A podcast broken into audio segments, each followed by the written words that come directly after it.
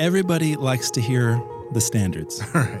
You know, and to hear them reinterpreted. And I think walking that line between something that's even cheesy or cliched or expected, mm-hmm. but just having it vibrate with a little bit of something that's new is Right. sometimes that's the goal and that's the most successful thing. From Stockholm Studios in Bushwick, Brooklyn, this is The LPV Show, a weekly discussion from the world of photography and photo books. Here's your host, Brian Formhals. Well, I hope everyone who's listening is having a good day. We're uh, here with Gus Powell. Thank you for having me. Yeah, we're excited. I'm a long time, long time fan. Me too. Yeah, we just probably one of the first guys on In Public that I saw the photos and was like, that's what I want to do. Those are good. I like that stuff. And then the lunch pictures, obviously, was a big inspiration for me. So we're, we're excited. We have a. I'm really excited that we got to take a look at your the new book that's coming out, The Lonely Ones. So, so Yeah, that's coming out through J&L, right? It's another, the first book I did with J&L, this will also be with J&L. Uh, we're printing in uh, May, and uh, probably we'll get the first copies back sort of. I mean, I think we're basically going to launch the book at the beginning of fall. Um, but I'm really excited because it's you know it's a body of work that I've been working on for a long time, and uh, pictures from all over the place. It has a connection to the street work from before, but it's also very very different too. And uh, um, sort of seeing the overlap between the two is the most interesting thing for me, and then also trying to figure out what's going to happen next too. Right. So And this is you you kind of pushing further along with using text in a different way as well too on this one. Absolutely, I know the yeah. lunch pictures were you know influenced by uh, who's the poet? What's his name? Frank O'Hara. Frank O'Hara, Yeah, of course, of course, of course. No, so there's always been this kind of relationship to literature to some degree and to storytelling and and to a certain degree not interested in uh, that traditional the picture is about a specific moment in time and place um, but wanting it to be more about emotions and a specific emotion you know. So uh, yeah that whole you know the lunch pictures really were inspired by frank o'hara's book of lunch poems which you know he went out into midtown in the middle of the day and rumor has it he wrote these poems at the typewriter showroom on fifth avenue. And uh, and they too are not documentary poems. They really are, you know, he, he observations that he saw, but then also about his plans, you know, for the night ahead, what happened the night before, um, and just quick. And that's what you know. You know, I, I got that book, and it was sort of a license for me that there's enough for me to work Right. with just in that little bit of time. Um, to make something and to see something and it's Yeah. you know they're not about lunch you know and they're not even about my lunch but they're really about trying to sort of get a finger hold of something and to feel something just in that little bit of time Yeah, and I like how it it does associate to a specific time of the day. You know what I mean? And it brings you there in that that sense. And I always like time and location kind of mm-hmm. things, how they work together, and then with the language as well too. So on the lonely ones, I mean, the lonely ones, you're you're kind of, I mean, you're setting the tone right away with the title of the book. I mean, it is it is a quiet, quiet book, and it is a contemplative book, and it's. Um, I feel like it's there's more landscape pictures in it, and you're mixing up things. It's not just the street, and even the street stuff is a is a little bit more. They're quieter moments. People are deeper in, into the frame, so I feel like it is aesthetically, it is it is. You can see the similarities, but I feel it is different it's too. a, it's a you big know? uh, departure i mean again you know i think your community is a photo community so some of this can be talked about with that in mind. So you know when i was making those uh, the street pictures i mean it was all 35 millimeter 35 millimeter lens. Um, and you know that distance that speed you know and then i started working with that mamiya camera and the 6x7 i thought i would just make different versions of those same types of pictures but it's it's tricky you know like the hyperfocal distance is different you know the the, the way things move by you is different. It's uh and you know i started letting my subjects get farther and farther away. And the landscape started to sort of be a bigger part of the story. Um, but i still was paying attention to gesture and light and timing and movement. But it was you know there's that moment when i think i realized that you know these aren't necessarily about if the lunch pictures and if uh, one of my big excitements about those types of photographs seen there is, is combining people who have no reason to be together for brief moments and forcing them into a relationship that will now last forever. Um, with these other pictures it's just the idea became very different you know because i just wasn't working with that speed and combining that many, many elements. Um, and i just kept getting farther and farther away. Yeah. um, and the touchstone for me was that I, I was making the pictures, but I didn't know what they would all, how they would all stick together. And there was a book by this artist William Steig called The Lonely Ones, which was a book from 1942 of uh, drawings, captioned drawings, and it's just a book I always loved. And what happened is I sort of had this memory of a, a poetry teacher from college who who brought up this this issue of when you know you're struggling to figure out what you're trying to say, pick an, an existing form that has very tight rules, because it's going to limit the decisions you can make. You're going to have to go left or right. You're going to have to sort of make these words rhyme, and the number of words you can choose, you know, is limited. So I sort of just had this moment that I'm going to do a cover album of William Steig's The Lonely Ones. You know, and the way this sort of began was I just I loved this book, and it's such a weird book. I mean, it's drawings. It's uh, it was it was quite successful in 1942. I mean, it went to like 16th printings, and and uh, you know you and they're they're very dark. I mean, the the, the captions on them are, are things like you know, "Mother loved me, but she died." right, right, right. Who are all those others? Uh-huh. Let the leader of the cult do the worrying. You know, so humorous but kind of dark. And I felt connected to that sort of language. I mean, I think there's humor is a part of my photography, but there is loneliness, uh, and there is isolation, and there's just ponderousness, Right. you know, Right. which I think anybody who walks around with a camera has to some degree. Yeah, absolutely. I mean, we've tropes. We just a couple weeks ago with Paul Kwiatkowski, we were talking about tropes and how he, you know, he, he was talking about his book that he made, which is coming of age book, and he was really apprehensive about making a coming of age book. But he's like, listen, I'm going to make the one that I want to read and use that trope, you know. And I think like a lot of times photographers try to run away from the tropes or the cliches mm-hmm. or the the formats, and I'm the more I've gotten into it, the deeper I've gotten, it's like that. Those can be your friend, exactly how you're saying, because they force limitations on you. And once you have certain boundaries to it, mm-hmm. then you know you're. It's almost like a freedom, right? Everybody likes to hear the standards. You know, and to hear them reinterpreted. And I think walking that line between something that's even cheesy or cliched or expected, mm-hmm. but just having it vibrate with a little bit of something that's new is Right. sometimes that's the goal and that's the most successful thing. Often you fail. You know, photography is just, you know, it, it's so immediate and it works so well at, you know, ironing a whole bunch of things that just fall flat. And, you know, you can put the four corners around anything and it can sort of just end up as another noun, you know. And for me, what's exciting is when you make these pictures that are verbs. You know, there's just something alive in them. Um, but it's just such a fine line. And I think you know I, I teach as well. And I, one of the things I often talk about is just like you can't be a, you can't just hide from the cheesy stuff and hide from you know those existing forms. I think you have to sort of just cozy right up next to them Yeah, yeah. um, and try to make them your own. You know, because I also think from an audience standpoint, you know, it's like people want to hear the standards. If they know how to sort of interpret something, then they can get engaged. You know, and then you have to teach them how they have to read it differently or think about it differently. You know, I mean, that's again part of what happened with the lonely ones. Is I, you know throughout. The more I look back on my career, there's always been language involved. You know, the work I did back in high school and even in college.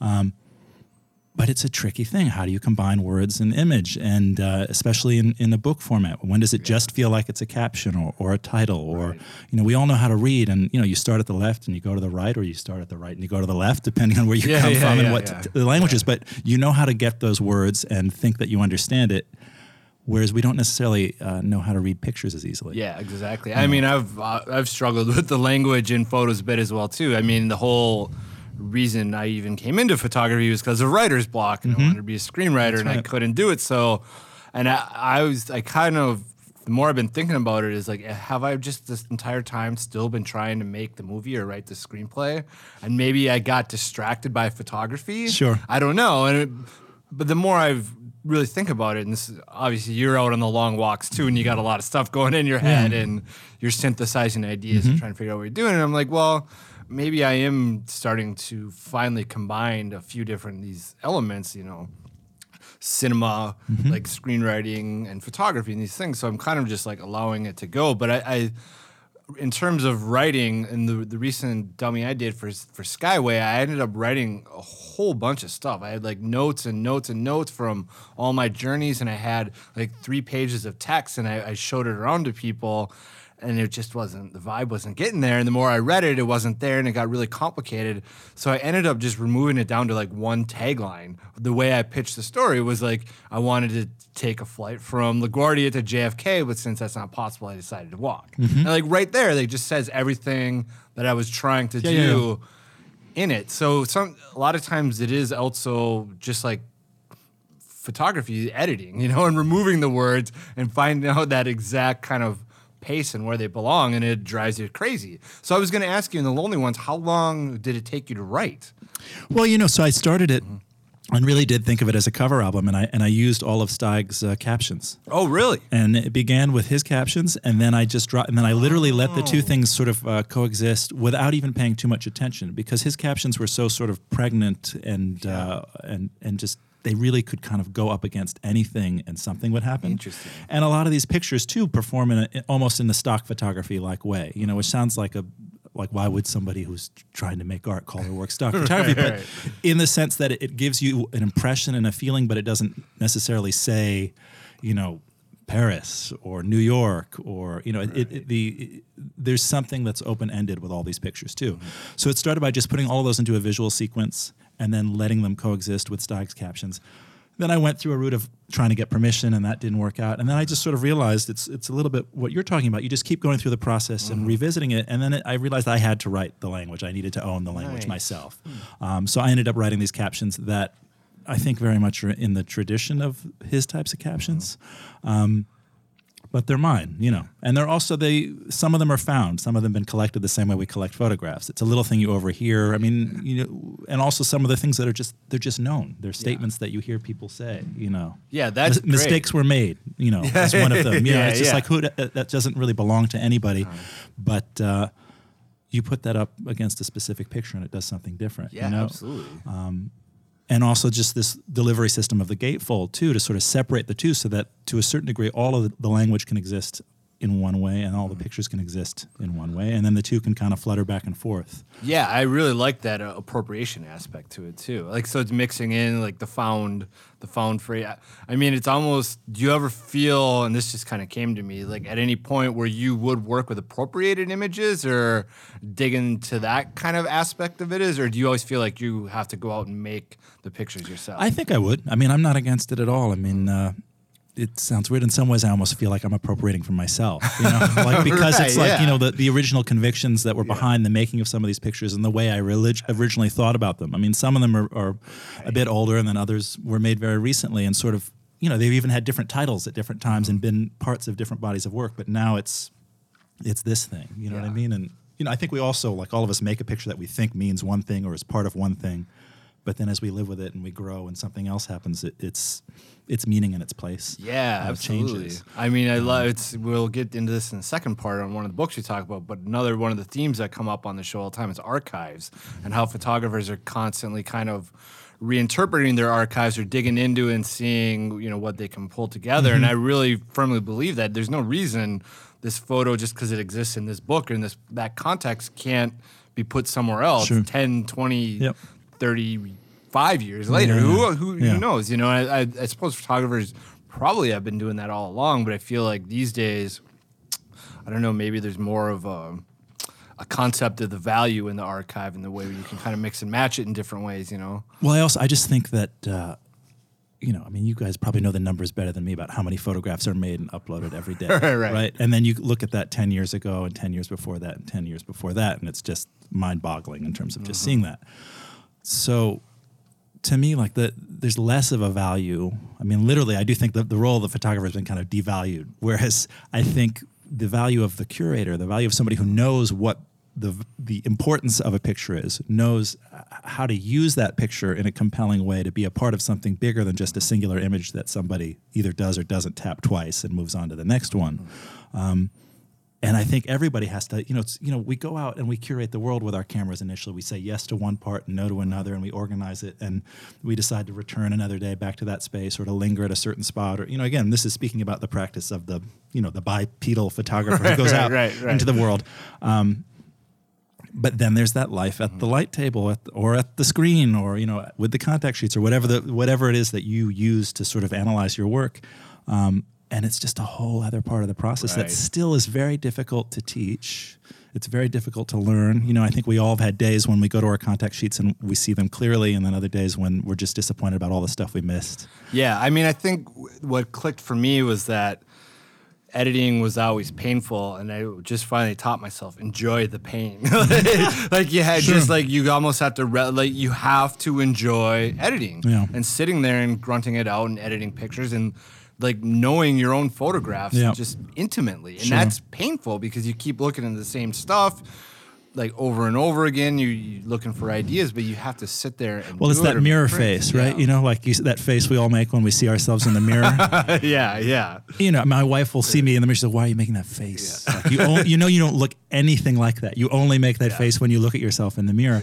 And uh, there's a little bit of that happens when you look at a contact sheet. It's just like, uh, it's not, you know. But then, like, you know, I feel like it happens maybe once a year where there's that day when, like, I look at my contact sheets as if they were the street itself, Mm-hmm. you know, and you're just there, and it's just, you know. You respond to it as if it's happening at that moment, and you're so glad to be there with it it usually lasts for about six or eight minutes, Yeah, and then like, it, and then you're back Yeah, to sort of you you know trying to figure out how to make different things work and and seeing pictures that don't belong to you that maybe belong to somebody else and and all that. I mean, I've always wanted to. I really feel like you could do these endeavors where you could take you know huge amounts of contact sheets from one artist and hand them off to another and just make them try to find their own pictures Oh yeah, yeah. uh, That's and, interesting. and to see what would happen with that. I mean, some of this has been done. I know there was this. Uh, I think there's a Lee Friedlander portfolio where he he he curated. I think it was like Gray Elephant or something like that. Was the people who did this portfolio of Mm-hmm. all pictures that he selected from Walker Evans' archive. oh, nice, nice. And it's you know beautiful prints, but it's a very specific group of pictures, Yeah. and it's really interesting because it's like, oh, so that that's that was what your transmission was from. That's what you received from Evans and, and Right. did something with, or those are the songs that you decided to really try to learn how to sing. Um, whereas you know other people took other things from him. I mean, so yeah, I think that's kind of a good segue, and I've always, you know, kind of want been curious to talk to somebody who's worked with him, but Jason Fulford. I mean, I, there's a lot of. It took me a while to warm up to his stuff, and when I finally got raising frogs for money, I was like, "What of where? Of course, this is what I'm. This is what I like." And my friend Hin Chua kind of gets even more like bold. He's like, "The people that I tend to enjoy associating with in terms of photographers always end up in Fulford's camp somehow." So I just I would be remiss if I didn't ask what it was like to work with him. I mean, because he makes amazing books, and I think he's just for a lot of people that are doing this type of photography and focusing on photo books, he's you know he's one of the guys that's really nailing it. So what was he? What's he like to work with? Well, Jason's great. I mean, we we met. Uh, I was working as a photo editor at, at uh, the New Yorker, and uh, he was in one of those PDN 30s, you know, 30 emerging photographers. And like every good editor, you sort of like go through that issue and you call in the people who you were interested in sort of meeting. And I was working a lot on the fiction pieces then when we were trying to use photographs um, to illustrate pieces of fiction. And, and Jason had already sort of begun to do a lot of book jackets and that work. And he came in and we immediately got along. And it was also one of these things where I sort of drew a, a line in the sand of whether or not I let people know that I also was taking pictures. and I think I really remember vividly, I think, you know, Jason was one of the first people I just immediately told. And there just was like a, a kindred spirit thing. And we just, the relationship began very quickly. Um, and uh, you know he had he had done Sunbird, his his first book, and then he was just beginning to create uh, J&L, uh, and he was one of the first people that I showed uh, the lunch pictures to, and it was just you know looking at books, talking about books. What can a book be? You know, why should it be a book? You know, and also how do you make it be something different too? You know, it's like this isn't, you know, and in some ways, I think this work is, you know, I, I don't know that that uh, Jason and I have a lot of overlap in the types of pictures we make, but I think the reasons why we make pictures and the reasons why we believe in photography and believe in books, there's a lot of overlap. And I think that's part of the glue, I think, between all the artists that end up uh, in his books. And it's a little bit of sort of seriousness and mystery and surrealism and. Uh, and playful. I mean, there's all those, you know, somebody once said the J&L books feel a lot like children's books.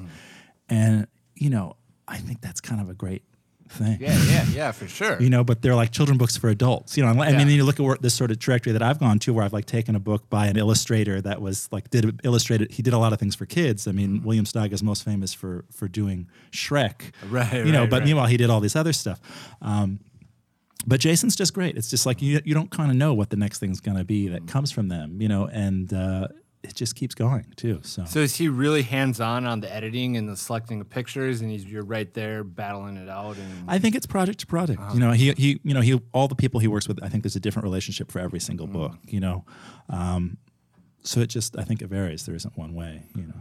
yeah, yeah, it was. I got now. I got to try to get my hands on like some of his other books too. And I, I on the Raising Frogs for Money, I hear like the Cliff Notes book is like the mm-hmm. part like you really got to get your hands on that to kind of understand it. And now I'm like, well, where do I find this? So I kind of like that element. Well, he also the great thing with the with Hotel Oracle too. It, I think the events he's done surrounding the book are just as important mm-hmm. as the book. Mm-hmm. The same way, like the actual.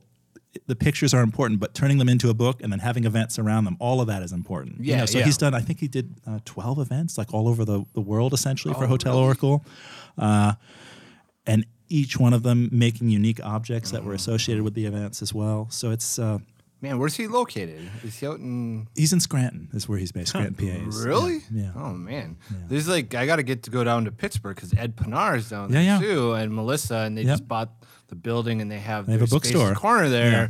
So yeah, maybe PA. There's a lot happening there, but yeah, I would definitely want to go down because Ed's another one of the guys. Have you met Ed or no? Yeah, i've met him once finally at the, the Aperture had a little book thing couple months ago, and he was there, and finally got to meet with him and talk to him after, like knowing him on the internet like everyone else, and then you meet him and was, couldn't stop talking. Yeah, with Ed, you have to see his early videos. He has these amazing videos Oh, he really? did in uh, high school, where I think him and his best friend would dress up in these costumes and go to McDonald's. Is that what they? they had a public access TV show. I mean, it's Oh, like man. talk about archive. Ed has a whole other archive of all the different Oh. things he does, and Really? uh, yeah, no, I like it a lot. Yeah, when he yeah he showed me he's like I gotta show you this thing. And it was called um like Google what was it Google Google Street View saw me and it was just he the it was the Bing car but like no he's like Street View saw me or something like that and it was just a sequence of photos from Street View when he was like walking down an alley taking pictures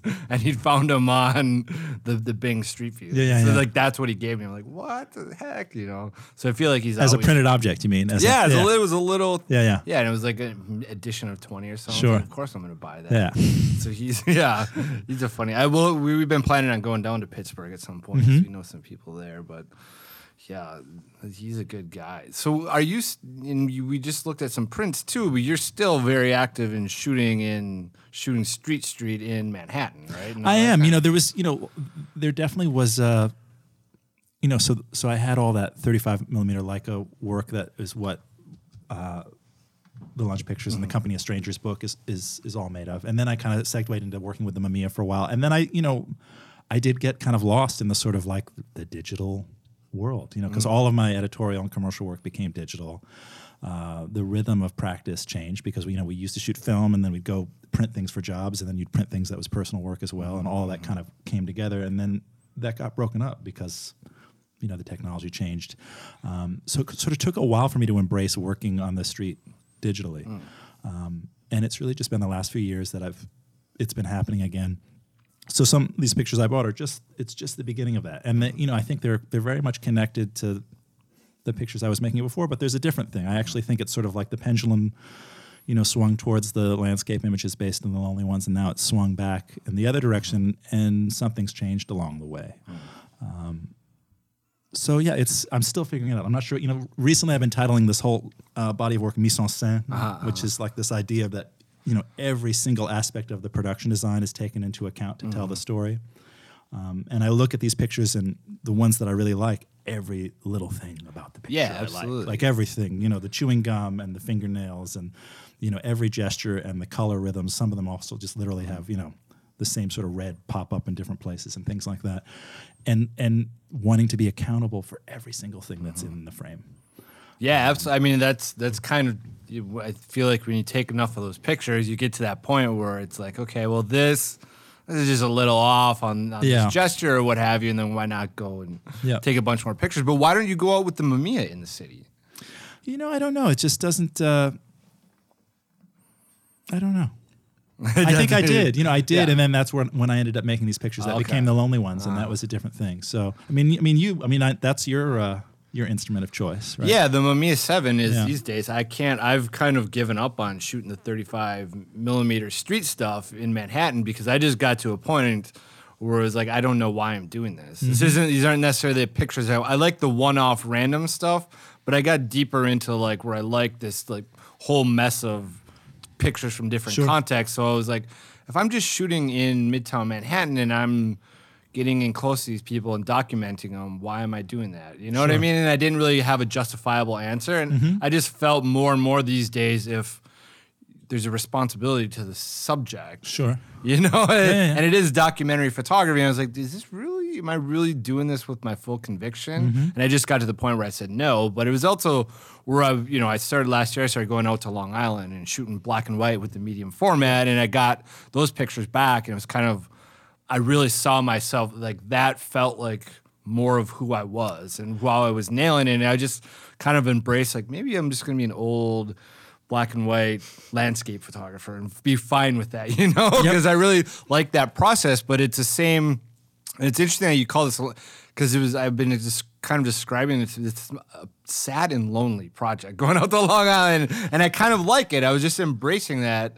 But yeah, I, I you know, there's just something with using that camera and maybe for me getting out of the city now. I don't know. But I've been editing a bunch of pictures, 35 mil stuff that I shot in Astoria and Long Island City over the last two and a half years. Mm-hmm. And it was kind of one of those things where, am I doing a project here? Am I not? And it was like, you know, I go out every weekend for a couple hours in my neighborhood. And they finally got a big pile of the pictures. And I was like, okay, like if I'm going to end on doing like that kind of way of working, the 35 millimeter, roaming around in a neighborhood, I feel like this is kind of the end of that.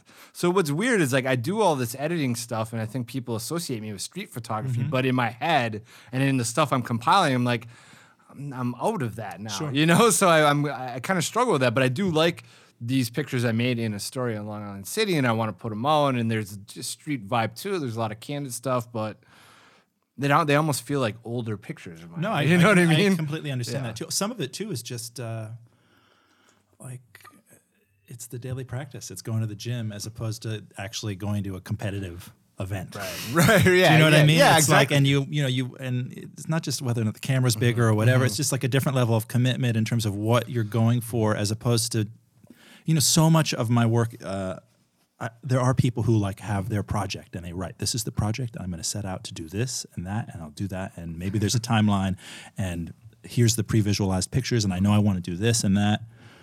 I don't do that with my personal work at mm. all. I mean, I, I write these ideas down sometimes, but they never, I never go there. I mean, we'll see. My life is changing, and I, and I can imagine that trajectory being a bigger part of my future. But mm. it hasn't been my past at all, you know. And you know, so even like this more recent set of street pictures, the locations are have really just been determined by where I was. Mm-hmm. Not, I didn't go to these places. You know, if I liked a place a little bit more, I might stay there longer. But it's mm. just, you know, or you choose to walk the long way home, or you know, to, to but it's uh, they're exercises almost. Yeah. You know what I mean? And it's like you, I'm making the most of what's right here, but at the same time, it's like, well, it is Houston and Broadway. And Yeah, like, yeah. are you doing a project on NoHo? yeah. Yeah. Exactly. Exactly. Because that's awful. Yeah, Like- yeah. like, it's like I just, like, Yeah. you know, I really don't want to. Yeah, my, you know, my latest work is all about NoHo. Yeah, yeah, exactly. I mean, I just felt I kind of. It seems like I've sketched out the idea. I did my Genesee project, which was essentially like my West Hollywood neighborhood, a little bit stretched out. So I've I've always had this thing where it's like the neighborhood or the area where I start, where I walk out my door, and then so I feel like I tried to do it when I first got to New York, but it became something else because I was moving all around. And then when I finally moved to Astoria and I felt like, okay, I might be here for a while, I settled in. It's like, all right, let's. And I had like same thing. I was shooting digital, like digital 35 millimeter for the first time as opposed to film. So I was like, okay, let's let's maybe try this idea one more time with everything that I've learned and just really make like a two, three year thing of it and just going out on the Sundays and and taking the pictures and not really mm-hmm. doing it. So it has, you know, it, it feels like something is there, but in my head, it almost like that original impulse when I did it and it was like very energetic in mm-hmm. California.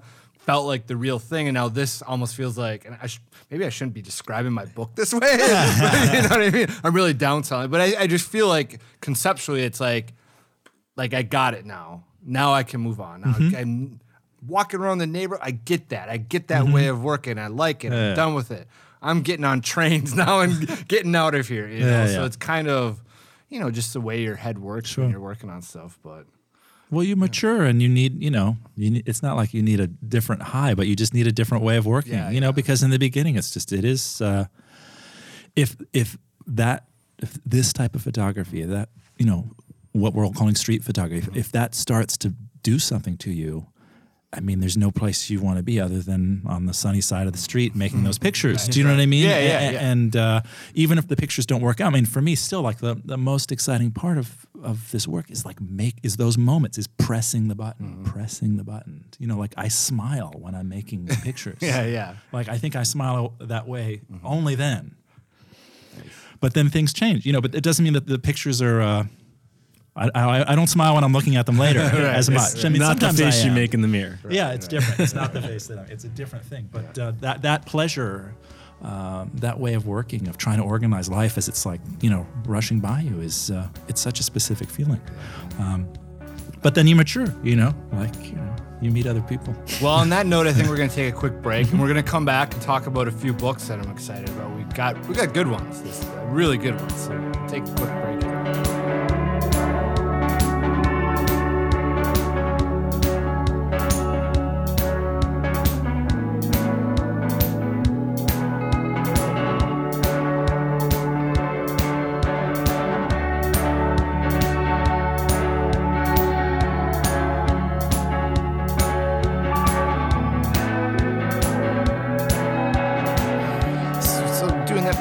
Problem with doing all that internet stuff is like I can do it for about an hour and a half. Otherwise, I just get so depressed by looking at all the pictures. Well, I know you post stuff all the time. Yeah, I don't know how you see so many. Well, that's it's all the stream. It's all coming in. No, me, I know. So, it's So, you just pull them off. The, yeah, you grab them off the conveyor belt as they're coming Yeah, in. exactly. I'm not doing. I have a friend like Mark Peter Drolet who Uh-huh. does the deep research. He goes to everyone's website and like looks at every photo, Yeah. and he's got files on everyone. Yeah, Just pulling It's off. like trying- Stasi, like of.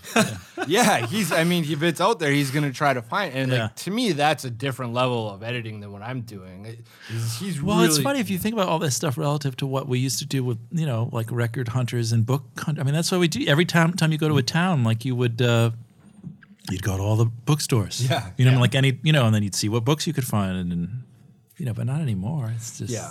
Well, I, I mean, I mean, the whole sort of crux of this part of the show is obviously we want to talk to people that are making books, engage with photo books, and you know the people that are around New York. I've met quite a few people over my years here, but it's also like. Show me the book that you want to grab off Sure. your shelf that you think you would want to show me, and like, how would I see this this book, Photo Archives? I don't. I'm not even going to try to say his name. Yeah. Aki DeVries, maybe That something works. That's not bad. um, you know, and you showed me this book, and right away when it said photo archives, it's almost like you synthesized some one of the huge themes of what we talk about on the show, and like that's almost like precisely what I'm into. You know, Mm-hmm. I would how would I see this book if you didn't bring it? And it's a beautiful little book. I mean, I really I thought it was interesting. You said you brought you like the small the small. I've been really into. Well, there's a couple things. It's you know, should something really be a book at this point? You know what I mean? You've just we were just talking about all these people who are encountering images and collecting them on their own, and and uh, you know, so much work is only going to be seen on people's phones and on screens, and. Uh, so does it really need to be a book? Do we need to kill the trees? Do we need to go through that process? What's the value of that? Does it need to sit on a coffee table? So Right. one of the things I've been interested in are books that really do something that only happens in your hand. You know, um, so this is one of. I mean, this is a weird book. I I was in Amsterdam. I was doing a, a project with Foam, and uh, there's a lot of really good bookstores. Uh, in the Netherlands, in Amsterdam, there's a lot of interesting publishers there, and you know, with heavy, heavy design. You know, often too much design sometimes, but there's just a lot of value. I mean, you go to you know these bookstores, there's just all these artists you've never heard of with these extremely uh, designed, you know, capital designed books. But this is a little one that I just, it's like I touched it and I immediately, I think I'd looked at maybe three or four pictures of it and I was like, and then I just like took two copies off the shelf and bought them. And, Oh, it, and, nice. and it, it, it's this, you know, the way it has this zigzag wraparound, you know, it's mm-hmm, like, mm-hmm. uh, you know, that whole thing. It's doing all these things that it can only mm. happen in your hand. The mm-hmm. nature of the pictures too, they're sort of they're they're you know I get into this whole thing of dividing pictures into either nouns or verbs, and most of these are you know they're nouns. It's like a mm. picture of a thing, but they all are charged with something. So I bought it. I didn't even read the stuff on the back.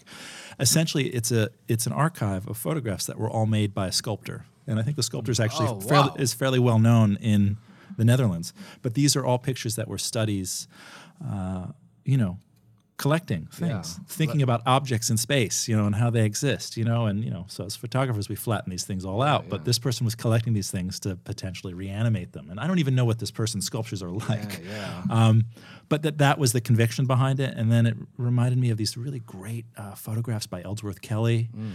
of like a, a flattened paper cup, you know, or just the horizon line, the sagging line of a uh, of a roof, and that Kelly just used that and ripped that off to make a painting that just Mm-hmm. echoed that line, and he did a sculpture that was of that paper cup.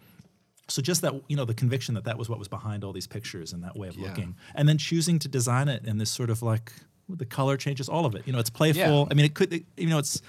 The other could- copy I gave to Jason, Yeah, like you this- know, it's like it could be a J&L book, you know what I mean? And, like, and he got it. You know, it could be an Instagram feed it could too. be- it kind of like it feels like that. absolutely. It could easily be an Instagram Yeah. feed or a Tumblr, but you know, uh, so how is it different as a book? I, you know, it is different. I've different. Never seen pictures on the edge of a page like Yeah. that that Yeah. continue that wrap around, which I Yeah. thought was great. You know, and the way that they chose to do it too, that it's a continuous piece of paper. Yeah. There are people who've done that. I think there's that box of coup uh, artist. What's that?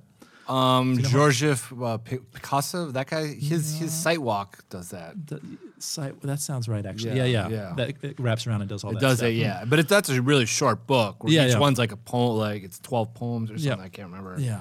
Um, but I just want, I'm going to read the back. So to give everyone a context. All photographs in this book were taken by Aki de Vries, sculptor, 1937, um, Netherlands, as sketches for work during the period of 1995 to 2005. These photographs, a selection from his photo archives, show situations that are observed um, cursorily, traces caught in passing of actions, human activity that once took place. The photos don't explain anything but do reveal something. I don't know about that last sentence, but uh, the rest of it was good. Yeah, that's where it got a little more conventional. Yeah, the, yeah, the back yeah, of a book, you know, it, it didn't need to sell itself uh, to me Yeah. back there, but it was. I liked knowing that. And then, and then the other note too, which in terms of what I've tried to bring into my own practice with, with this new book is is trying to subvert the dominant PDF, Mm-hmm. like to try and make a book that you can't send to someone as a PDF. Oh, that's interesting. Yeah. You know, so like this whole thing with all these gatefolds, you know, you tell people you're up to something and you really want to share it with Uh-huh. them. They're like, yeah, yeah, I'd love to see it. Can you just send me a PDF? And it's like, I actually can't Nice. because it doesn't work that way. I mean, I made a you know a PDF that had you know sort of implied the gatefolds and all that, Mm-hmm. but there's something about you know this experience of holding it. You know, yeah, we spend all this yeah. energy to put this picture in a it, to come up with a sequence when we know everybody picks it up and flips it from the back anyway. Yeah, yeah, yeah. Um, and then eventually they actually sit down and, and go at it. oh, that's interesting. one at a Did I time. do that? You go from the back. I- I used to do that. realize Uh, you- well, no, yeah. that's how you start. I mean, you're at the bookstore, you're browsing. It's like you know, that's like, right? Isn't that what you there's do? got to be somebody who's messed with that and made like the end the beginning or the beginning the end. You know, Sure. some way. It's got to be out there. Anyways, yeah, this is no. That's. I mean, I can't. I, I agree with you. Sometimes the Dutch design is too much for me. Like it gets in the way. And I, we just did Paul Graham's The Present. I don't know if you've seen that. Yeah, I haven't, And that one just gets too convoluted for me. Uh, there's a lot of problems with that book, but I don't want to. It's too big for you. I mean, or Yeah, I don't know, like too many gatefolds, Uh-huh. not enough good pictures, Yep. and then it's just kind of. What about the um, new the newer little one? Do you like I the? didn't. I didn't like that show. I, don't, Yeah. I guess we're not gonna have Paul Graham on anytime soon. well, I wasn't crazy about the show. I mean, I, I'm a big Paul Graham fan. I like a lot of the stuff he did. I think it's amazing, and he's one of those guys that's constantly pushing ideas, and he's conceptual based. But the downfall is that it's like I get the concept, see what you're trying to do, and I don't think you execute it. You know, what else, what do you want me to say? It doesn't mean I don't think you're a good artist, but you know, and I'm sure you know somebody at his level at this point is like, what does he care what some talk show host says? But you know, We all have feelings. Uh, we all have we feelings, care. yeah, yeah. This is harsh criticism from the LPV show. no, going after Paul Graham of all people. Come on, it's not like you're picking on some up and comer. But you also brought so uh, Luc Delahaye.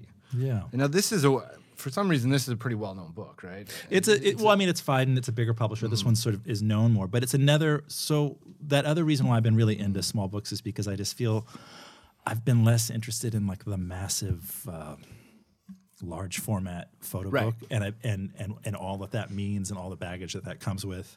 Um, and I've been more interested in these small books that can fit in your pocket, that maybe make you think of a novel that you literally think of it being something that you would read and Mm-hmm. put back in your pocket that you might take on the subway with you because again it's that kinetic thing i think you hold you hold something that you can hold in one hand and that and you go like you know it just fits across your your, your hand Mm-hmm. it- you relate to it in a completely Yeah. different way than than when you have this massive thing that you have to turn the pages carefully. And these ten, these are like are denser with photos too. There tend to be a lot they more can be. photos in them. I don't know. I feel like these two, there's a lot of photos in them. Where you bigger book, it's kind of you know you a really tight edit. But I like this.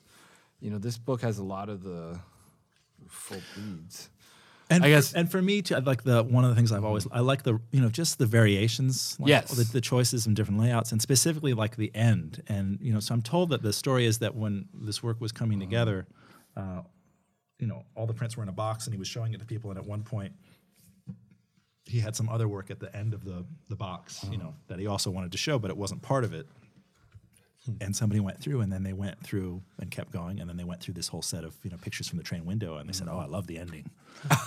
yeah. And I mean, again, that's my Yeah. complete fabrication of the story. But that idea that you know you never know what's gonna work for an ending. Yeah. And also that i- there is something much more cinematographic or like a novel or Yeah. having another passage that's just this, you know, and these, it's like a very different sound. I love you it. I love Um, it. I mean, I think it's to me, it's like it's it's great, and I've been trying to think about that a lot and looking at my work of like doing like mini sequences and going back to Fulford and raising how he used chapters Mm-hmm. and how to. So I feel like in the future I, I have these plans of something that's gonna be really intricate and like dense with photos and I don't know. Mm-hmm. I just feel like the deeper I get into the bookmaking process, the more I have to kind of engage with more ideas. Like I Mm-hmm. would, I started doing my book dummies because I had I wanted to know how to do it. Mm-hmm. And like I'm not a designer, but I can edit my photos and I kind of do it. So like that was my training ground. It's like, listen, I'm just gonna do these. I have my own work, and then you know kind of see what happens from there. But the more I've gotten into it, the more I've looked at books. It's just you know And don't you find the moment you put it into a three dimensional shape and you look at it, you immediately see problems and successes? oh yes, 100%. like that you didn't see on the screen. Yeah. I mean, it's Yeah. like um, that's what I'm. ama- I mean, I'm constantly, you know, I'll you know like with this lonely ones, the, the number of, of maquettes, or even I'll just do sort of like one signature, 16 pages Uh-huh. of it, just to changing the size a quarter inch or something to just sort of see how that or the type. And it's just like the moment it's in. I also just think the karmic like, the, Yeah. the cutting it, putting it on the green board, and taking out the knife, and then getting the glue stick, or the you know, Jason and I were just talking about like mm-hmm. rubber cement versus glue sticks, you know, the other day, and like m- you're making something, you know. Yeah, you guys are much more. I'm I'm lazy. I just use. You hit blurb, yeah, you yeah, I have to. like I just because to me it's yeah. I Like the craftiest part for you is when you're getting that four-digit code from your credit card to, to pay for it. Like, oh, let me find that. No, I'm really I like, but you can so on the Blurb software you have a lot of different options in Lightroom or Sure. the book module, and you can have Yeah, the yeah. Different things. So I like doing that and messing with the sequencing, but you know, I, I maybe I'm just more like mechanistic or something where I Oh, no. want it and just or, or maybe you're more efficient. Get it. Also, could be another word because you like you hit a button and then three days later it arrives. yeah, and, uh, yeah. And I'm like, so it's just kind. I kind of there's that impulse. It's like I want to. You see the idea in it. I'm not saying this is done, but you can. Can you see the idea? Oh no, And it like puts that- it together. Yeah, you yeah. can hand it to somebody. This is what it is. Yeah.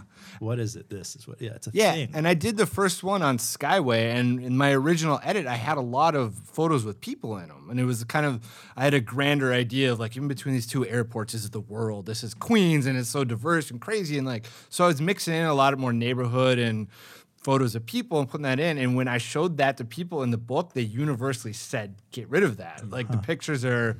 The story is where the no people are in them, like this empty New York, this empty area, and the more I looked at it and sat with it, I was it like, sounds like you're the protagonist rather than these other people. Exactly. Where No, it- that's the problem. Again, it was like I didn't want to do. I also didn't want to try to do something that was really grand and epic. I wanted to do like you are kind of walking, passing through, and you can't really tell this whole story of Queens anyway. So I was trying to hit like a note that I don't think I was capable Mm-hmm. of doing, or. Uh, let me put it away. It would take a really long time to kind of get that perfect kind of candid photo that feels fleeting, but also kind of epic. So whatever, it didn't it didn't work. I still have the photos, and I'm much happier that I removed them. But it was that once I, I had it in that book and I actually showed it to people and saw their reaction, then it just clicked into me. It's like, yeah, it doesn't work. So like, I don't know. It's and it probably wouldn't have. It, you would have gotten some of that feed, feedback Yeah. with a PDF, but I just think you don't. It's different. It's like you read it differently. You hold it. You go back and forth. You browse. You. Yeah.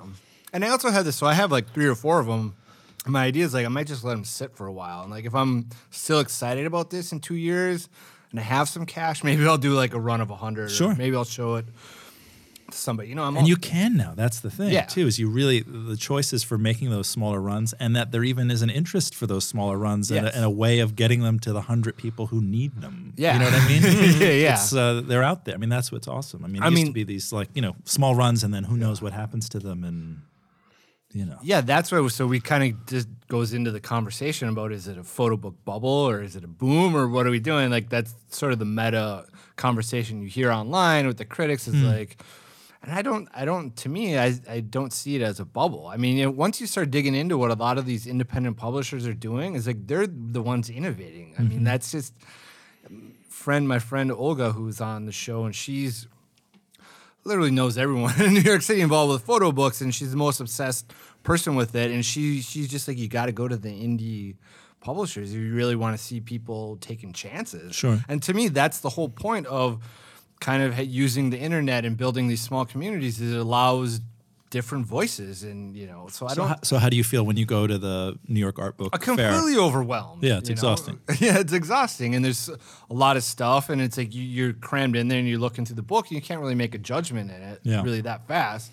So you know, But that said, like the only thing that I do, uh, I get super exhausted really quickly, and then I, you know, I consider buying a few things, and then I usually don't, or maybe I do, or maybe I buy the wrong thing, or who knows, whatever. There's like there's a whole mixture of like it reminds me of being at like a baseball card shows when I was 14 or something. Right, you know? right, right. But you, I do feel that you really there's lots of books you look at that you know are not for you.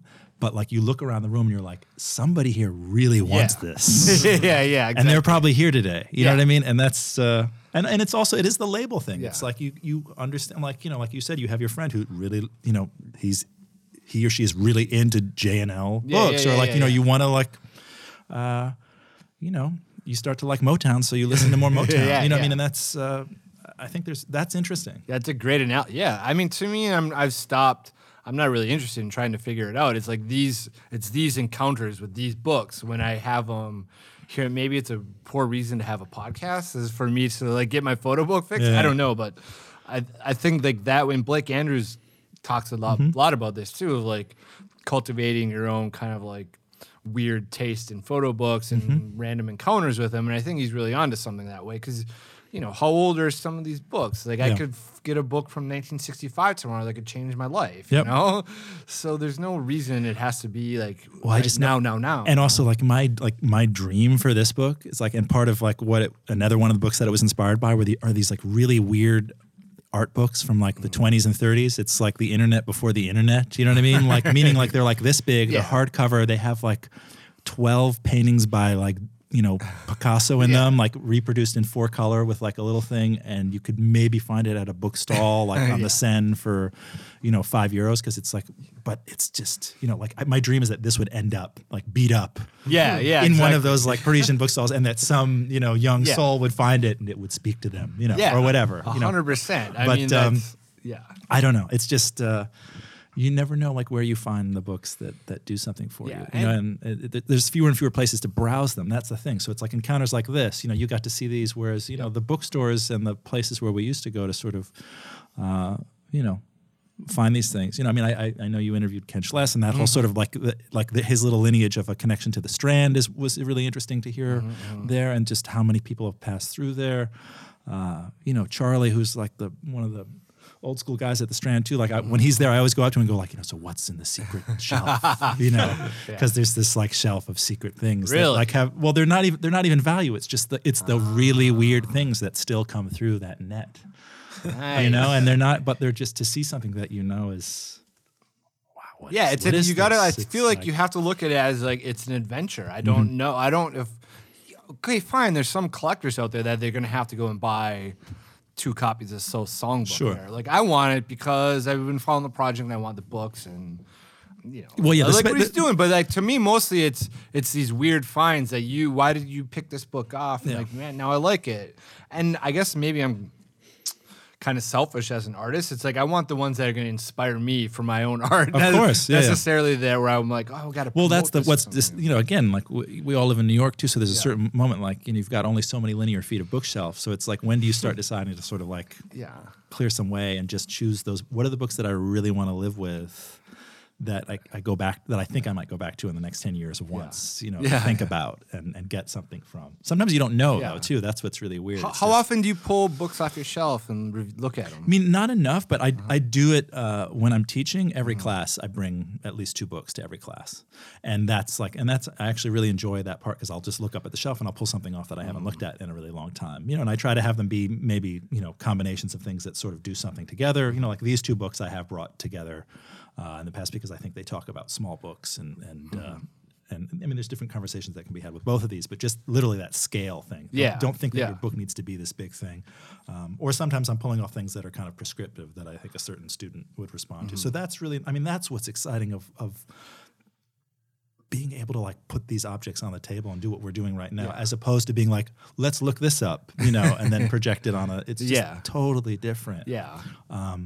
And the way people huddle around a book when it's being looked at, Yeah. somebody's driving, it's everything about it is more uh, compelling. Yeah. It's yeah, just, it- that's that's we, you know, it's hot and cool. I mean, you know, the, sc- everybody looking up at the same screen or huddle around a computer or an iPhone. It's just, it's not. Uh, it's just not the same. It's not the same thing. Yeah. it's not. The no, there's thing. been O- Olia's there are uh, the 10 by 10 photo book people have organized three photo book salons Mm-hmm. now.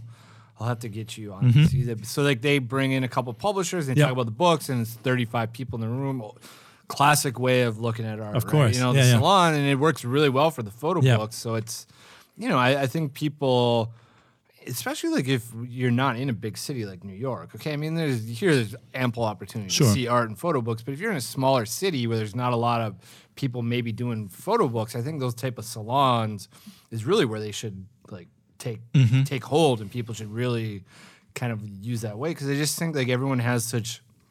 If they're photo book collectors or even photographer and they're buying a lot of books, they just everyone has their kind of unique Mm-hmm. set of books, and I think that's where you kind of get that weird mixing of taste that I think is very contemporary. Mm-hmm. And it's kind of facilitated by the internet as well, too, where you have this blending of sensibilities and genre and tropes and all these different things. So it's, you know, I think there is a little bit of an internet networking influence as well, too, you know. Um, we're just seeing where. So that's Ricardo Cases now, and he's he's a photographer. He did the first one with like the pigeons that were all painted. I don't know if you ever saw that. I didn't.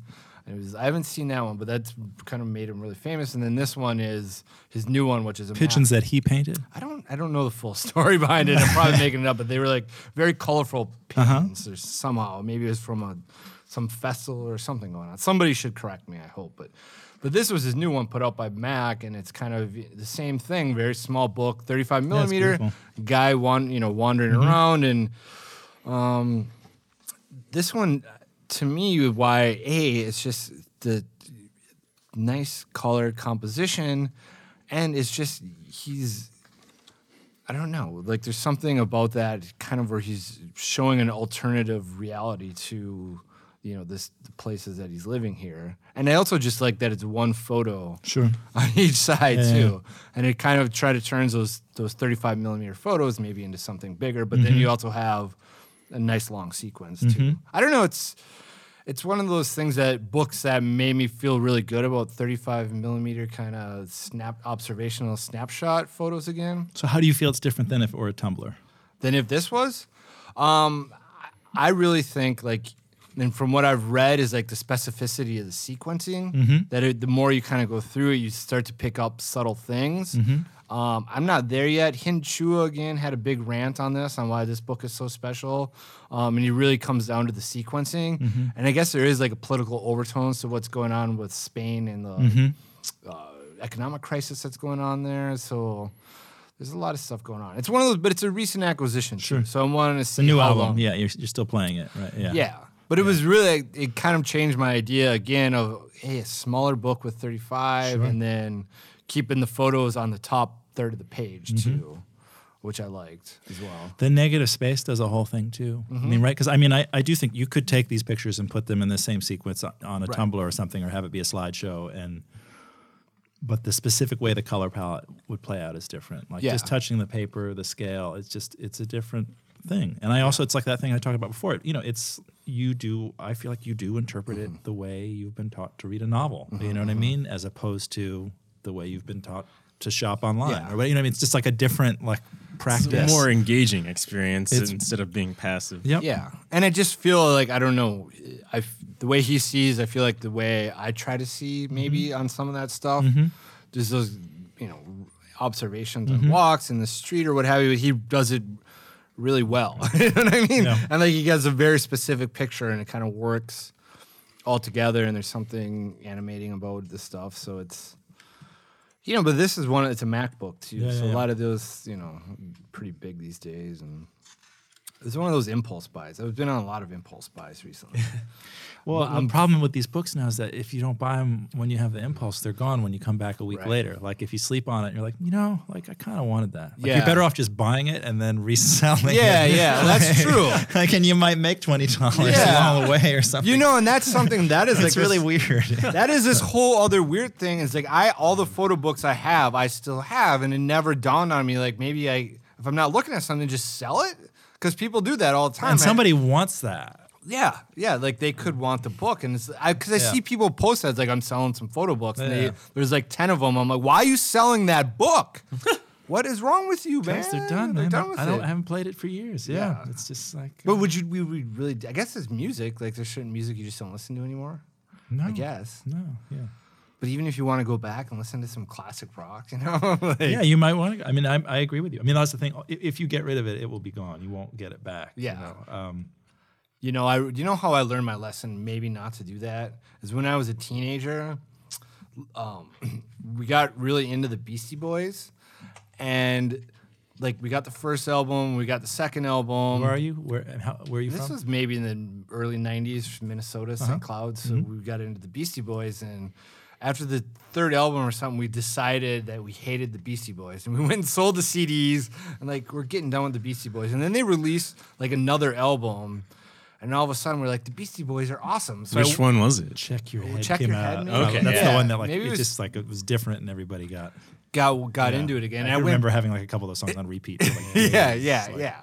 So I went back and I ended up rebuying all the Beastie Boys CDs because I was like, now I'm into them again. So like from then on, like don't sell your stuff because you just never know if you're gonna get back. Well, it's it. your history too, right? Yeah. No, I mean, all of us who are into books, you go to somebody's house. I mean, it doesn't matter if you're into photo books or literature, or whatever. Like, you know, you check out like, oh, so what, you know, what do you got here? Like, oh, that's probably from college. You've never read that. Maybe you read that. Like, I don't know. You're just like, it's mm-hmm. that. It's who you are. It's hard to. Yeah. I mean, you get. I mean, you made a decision because you didn't want that to be a part of you anymore. So Yeah. you, you said that's not who I am, and it's. Right. But then you decided, like I don't think I would I'm show anyone that. my novels. You know, yeah, that's that's a different thing. That's a scary thing. It's a So- different- especially when you see. Tumblrs from people. It's like don't talk to anyone that has Bukowski, Kerouac, and Hunter S. Thompson on their shelf. trouble. Yeah, it's like, oh man, but that was me. Why are you making me feel so horrible because I'm uneducated or what? I don't know. So yeah, those I'm a little more self conscious about the books I have on my shelf or like. Well, I think there's a John books. Waters line too that like. Uh, Oh yeah, about Yeah. dating. Like if you go to somebody's house, Yeah. like don't fuck anybody who doesn't have books. Yeah, Yes. yeah, exactly. And it's kind of Yeah. like, you know, that's kind of accurate. Yeah, yeah.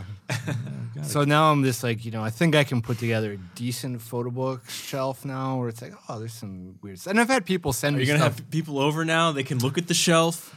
No, I don't know. Like that's another. I need a good apartment. I mean, I'm like feel like six years in, and now this is the guy whose house we're in right now, like who's that's been converted.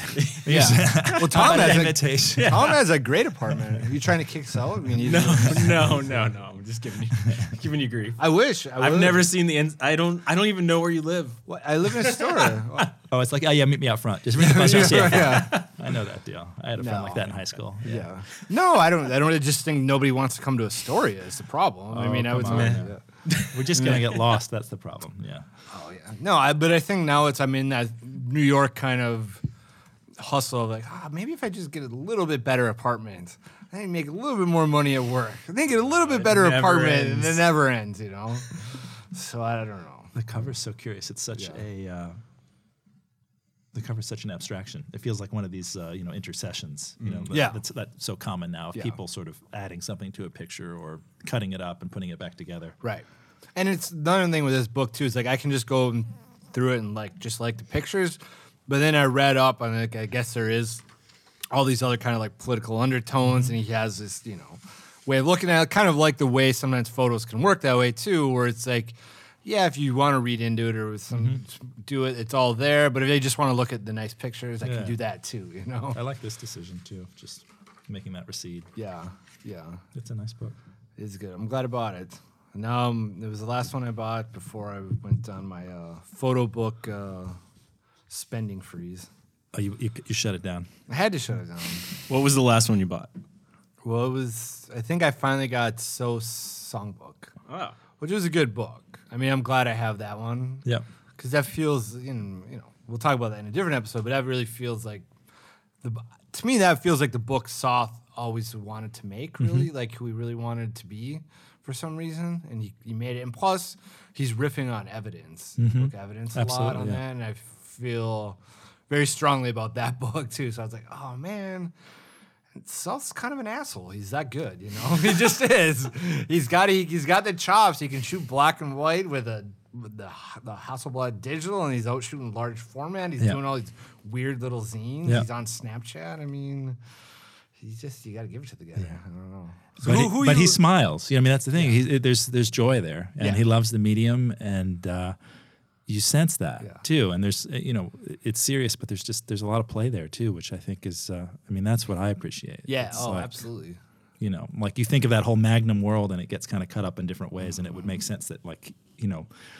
Like I kind of imagine him more in the Parr sphere, like Yeah, than in yeah, the you know yeah. the, the grumpy you know side. yeah, yeah, yeah. But, uh, no, he's 100% definitely engaged with, you know, he, I think it's important. There's some people that just want photography to kind of be where it always has been, and that's fine. And there's other people that just see a lot of opportunity in what's going on and they fully embrace it. You know, mm-hmm. I don't, you know, I try not to get too judgmental, but I tend to want to be in that camp that's like, oh, yes, there's a lot going on. This is exciting rather Well, I so I just I'm not you know. It's the storytelling that's mm-hmm. interesting to me. You know, I'm I you know I love being a photographer. I love making pictures. You know, I don't really care about equipment that much. I don't you know I, I have loads of heroes who are, you know, capital P photographers. But at the end of the day, it's it's about trying to feel something, see something, and then transmit that to an audience. And uh, I mean, I think that's very much at you know at play in a lot of that work that Soth's been doing. Right. You know, it's storytelling. You know, and then also I think again talking about J and L, it's like each one of these things. There's a consistency of of of, uh, of really trying to transmit. You know, which I think is. Is, is interesting and important. You know, it's like you can get too bogged down about is it a good picture or a bad picture, and it's like, well, you know, this one's good, that one's bad. But when you, what about when it's all together? What what's the larger endeavor? How does it all play as an orchestra, and what does that sound like? Um, and and what's the takeaway from that? I mean, that's and know, that's what I think I keep trying to figure out next. Especially with these, you know, these, you know, you said yourself, you know, you make these pictures in the street, you don't know if it's adding up. It's is it just practice? Is it just the calisthenics? Like, am I just waiting till I have five years of pictures from one neighborhood, and then I'm going to pick the round up the the 26 best ones and say, hey, here it is? Or is there a, a larger story that you're trying to tell? you know? Well, you know what? I think we're going to let the audience chew on that. That's a very good way to end it, Gus. Thank you so much. Thank you. Yeah, thank you for having me. It was a pleasure. Thanks again for joining us. You can go behind the scenes of this episode, see the work of our guests, and the photos we discussed by visiting our Tumblr and lpvshow.com. The LPV Show is executive produced by Brian Formhals and co produced by Tom Starkweather and Eddie Volante. Our score is by Tom Starkweather, who also mixes the show. Thanks again for listening.